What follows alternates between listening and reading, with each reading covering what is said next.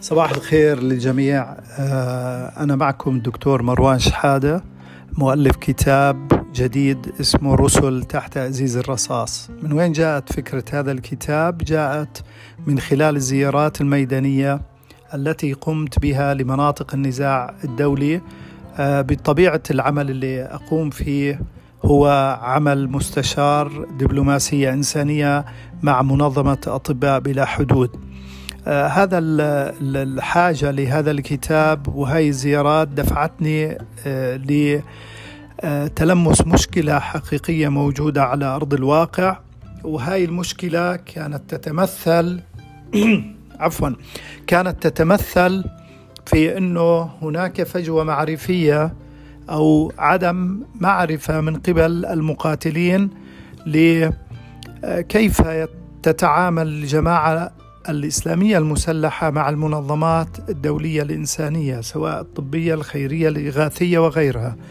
ومع العاملين فيهم وبخاصة إذا كانوا غير مسلمين أو مسلمين.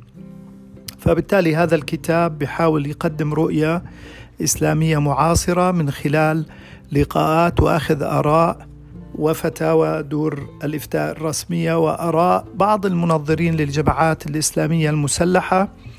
وبيحاول إنه نجد ميثاق سلوك أخلاقي بيستند إلى أحكام الشريعة السمحاء والأعراف والعادات والتقاليد وبما ينسجم مع معايير القانون الدولي الإنساني وبخاصة إنه القانون الدولي الإنساني تحدث عن آه، معايير تتعلق بالجماعات بالدول ولم يتناول معايير تتعلق بالحروب الأهلية أو بين حروب بين الدولة والجماعة فبالتالي هذا الكتاب بيقدم مقترحات عملية لتجنب الشبهات والتحفظات التي تبديها الجماعات المسلحة لتوفير جو آمن للعاملين في المنظمات الإنسانية الدولية آه، بكافة تخصصاتها.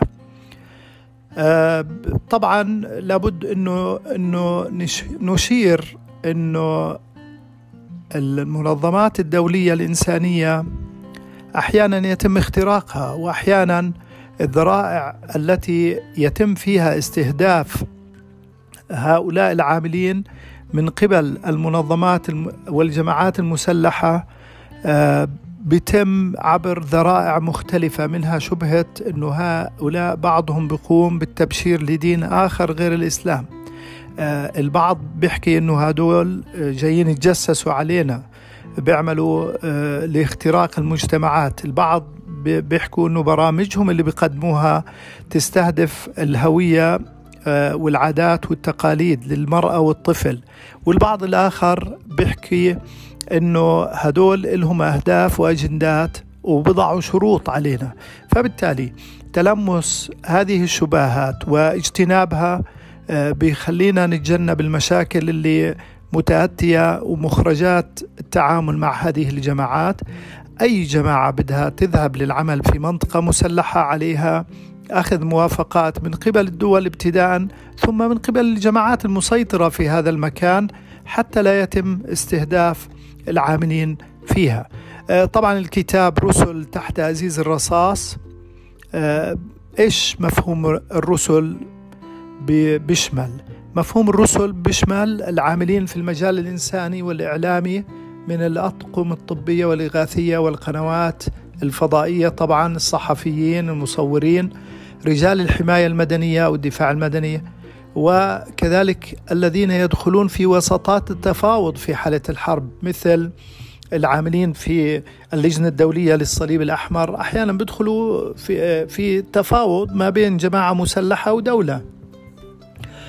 وطبعا الرسل لهم الحصانة ولهم عهد أمان آه، سواء كان شفهي أو مكتوب وهم بمثابة السفير أو الرسول اللي بيحمل رسالة من بلد لبلد أو من جماعة لبلد لدولة يعني فبالتالي يجب الحفاظ عليهم والتعامل معهم بعدالة وإعطائهم عهد الأمان. آه، هذا الكتاب يحوي على مبادرة آه، ممكن يلتزم فيها الجماعات والدول تلتزم بالمعايير الأخلاقية والدينية والعرفية لتجنب قتل العاملين في المجال الإنساني أو من يقومون بأعمال آه، من شأنها نقل الصورة مثل الصحفيين رجال الدفاع المدني اللي هم محميين بالقانون الدولي الإنساني. شكرا.